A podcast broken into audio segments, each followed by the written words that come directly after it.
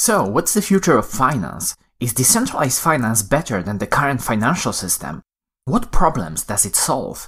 And does it have a chance to improve or completely replace traditional finance? You'll find answers to these questions in this video. Before we begin, if you want to learn more about decentralized finance and the technology behind it, make sure you subscribe to my channel, hit the bell icon, and enable all notifications. You can also consider joining us on Patreon and learning even more about DeFi. The financial system that we know today went through decades of technological advances. The earliest attempts to make finance more efficient started as early as the 1920s with the introduction of accounting machines and punch cards. This was followed by the rise of the mainframe computers that significantly sped up the banking system in the 1950s and beyond. The next revolution was the invention of ATMs and credit cards that started being popular in the 1970s. Also in the 1970s, another important element of the financial system, the stock market, started going through a radical transformation. Manual order entries and loud trading pits started being slowly replaced by computers and algorithms. From the 1990s, thanks to the growing adoption of the internet, the computerization of finance got supercharged. Accessing bank accounts, making wire transfers, buying stocks, all of these operations were now possible from the comfort of our own houses. Then comes the fintech revolution. PayPal, Robinhood, TransferWise, Revolut, and other fintech startups understood the tech-first approach known from other non-financial tech companies and offered their users seamless access to financial services. A completely different experience when compared to the clunky banking user interfaces. Despite a century of innovations, the financial system is far from being perfect. Settlement of stocks, bonds, and other financial instruments takes days to clear and requires a massive amount of human capital involved in the process.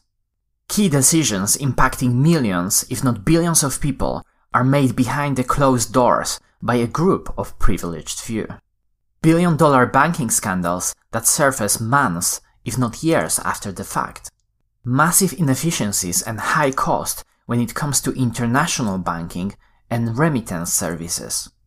Unequal access to financial services with billions of unbanked people across the globe.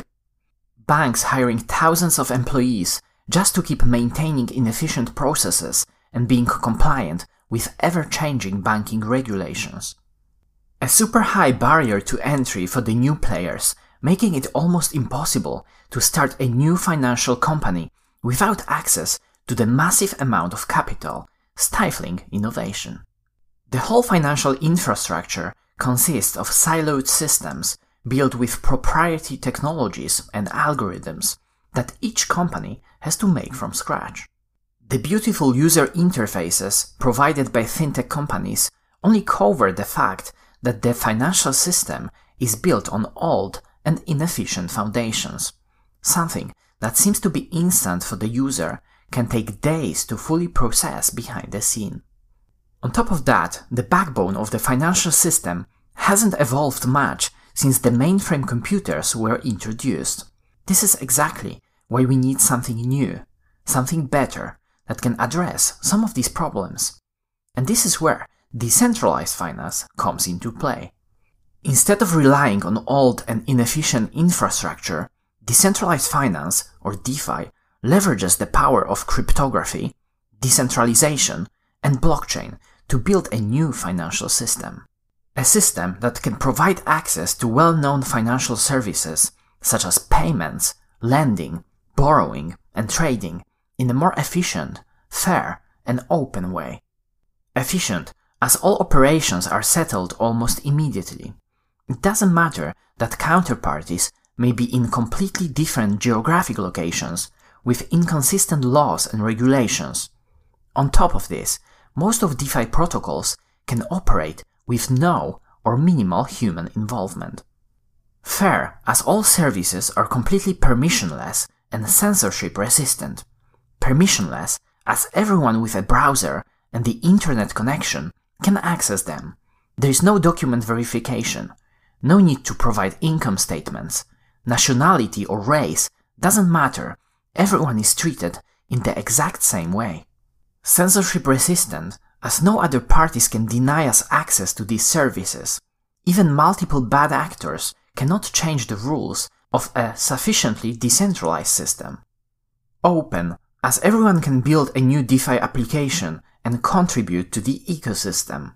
In contrast to traditional finance, new applications can leverage the existing protocols and build on top of existing solutions.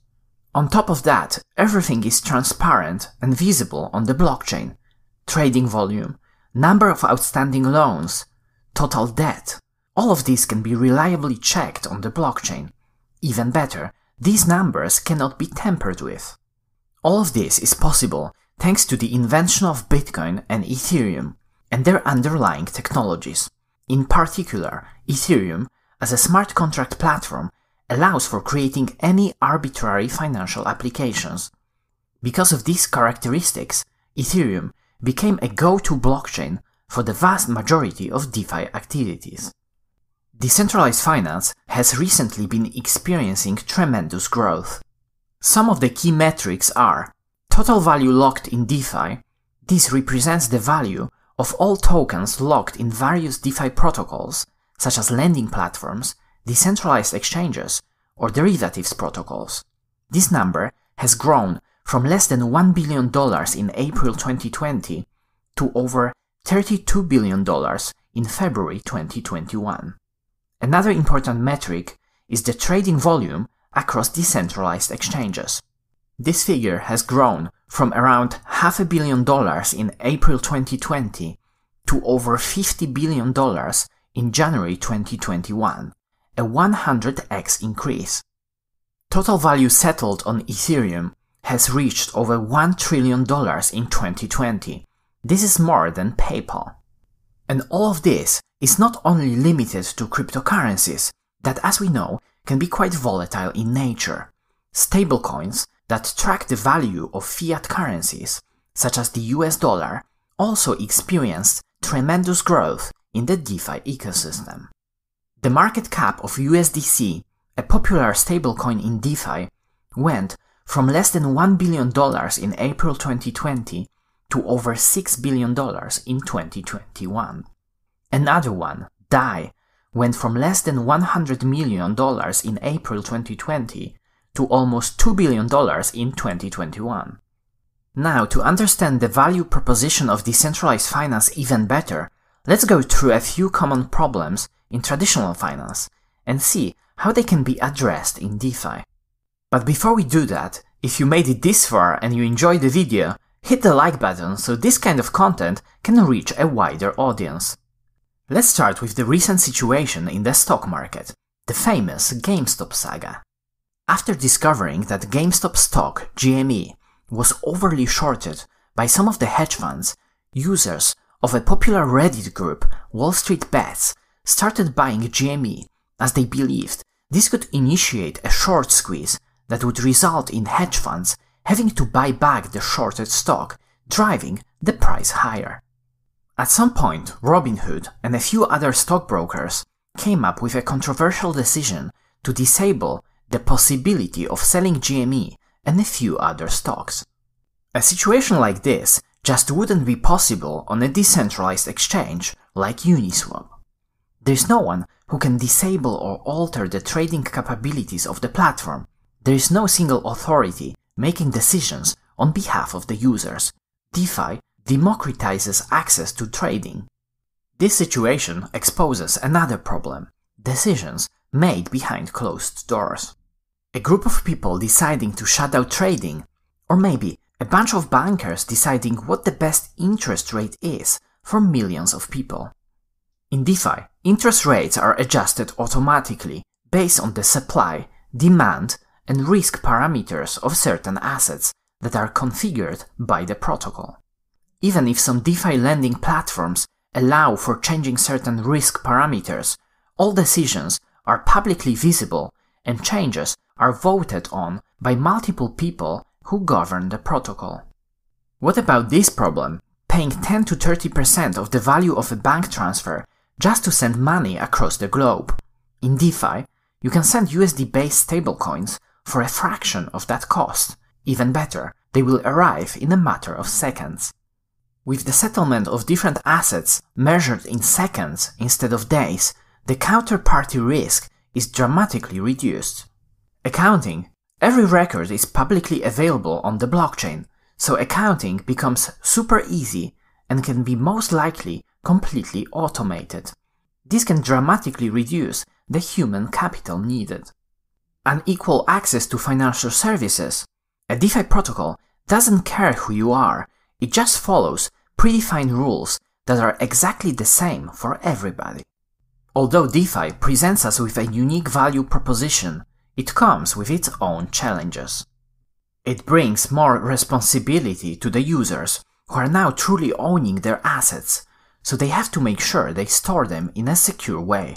There is not a lot of hand-holding here, especially when interacting with new DeFi protocols.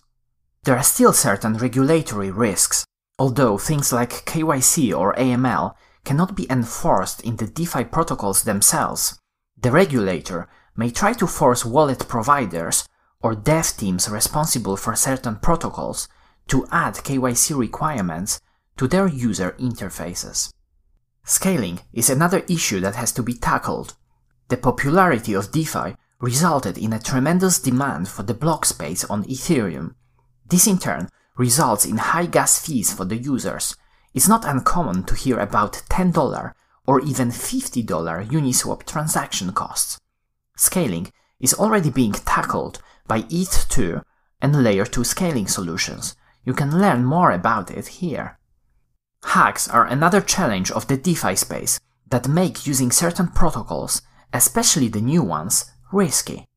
Various DeFi protocols are also exploring different governance models. However, whales and voters' apathy are some of the common problems here. Uncollateralized loans and mortgages are big areas of traditional finance that are slightly harder to implement in DeFi. Fortunately enough, there are already protocols like Aave exploring different possibilities such as credit delegation and tokenized mortgages. Despite the challenges, DeFi is a unique innovation, a zero to one innovation, and I believe that sorting out some of these challenges is just a matter of time. So what will happen to traditional finance if DeFi keeps innovating and growing at this tremendous pace? Personally, I think that traditional finance will have to adapt quickly, otherwise they are taking a risk of slowly becoming irrelevant. Like with all other big technological changes, they often happen gradually, then suddenly. We'll probably very quickly see some of the incumbents trying to tap into the possibilities of DeFi, for example, by leveraging liquidity or accessing more favorable interest rates in one of the DeFi protocols. This will most likely start with fintech companies that are already involved in crypto, but I wouldn't be surprised to see banks using DeFi in a few years' time. There are also a lot of areas of traditional finance that can significantly benefit from moving into DeFi in the future. As an example, instead of going public on the stock market, companies could issue security tokens and take advantage of globally accessible liquidity. On top of this, people investing in these tokens could lend them out and make an extra yield on their investment, or use them as collateral for taking a loan. It's also very likely that DeFi will become a new backbone of the financial system. With simple user interfaces, most people will probably not even know they're using it, in similarity to how they don't know what is happening under the hood of their traditional trading application. At this point, DeFi will just become finance, more efficient, fair, and open finance. So, what do you think about the future of finance? How big will DeFi become? Comment down below. And as always, if you enjoyed this video, smash the like button, subscribe to my channel, and check out Finematics on Patreon to join our DeFi community. Thanks for watching.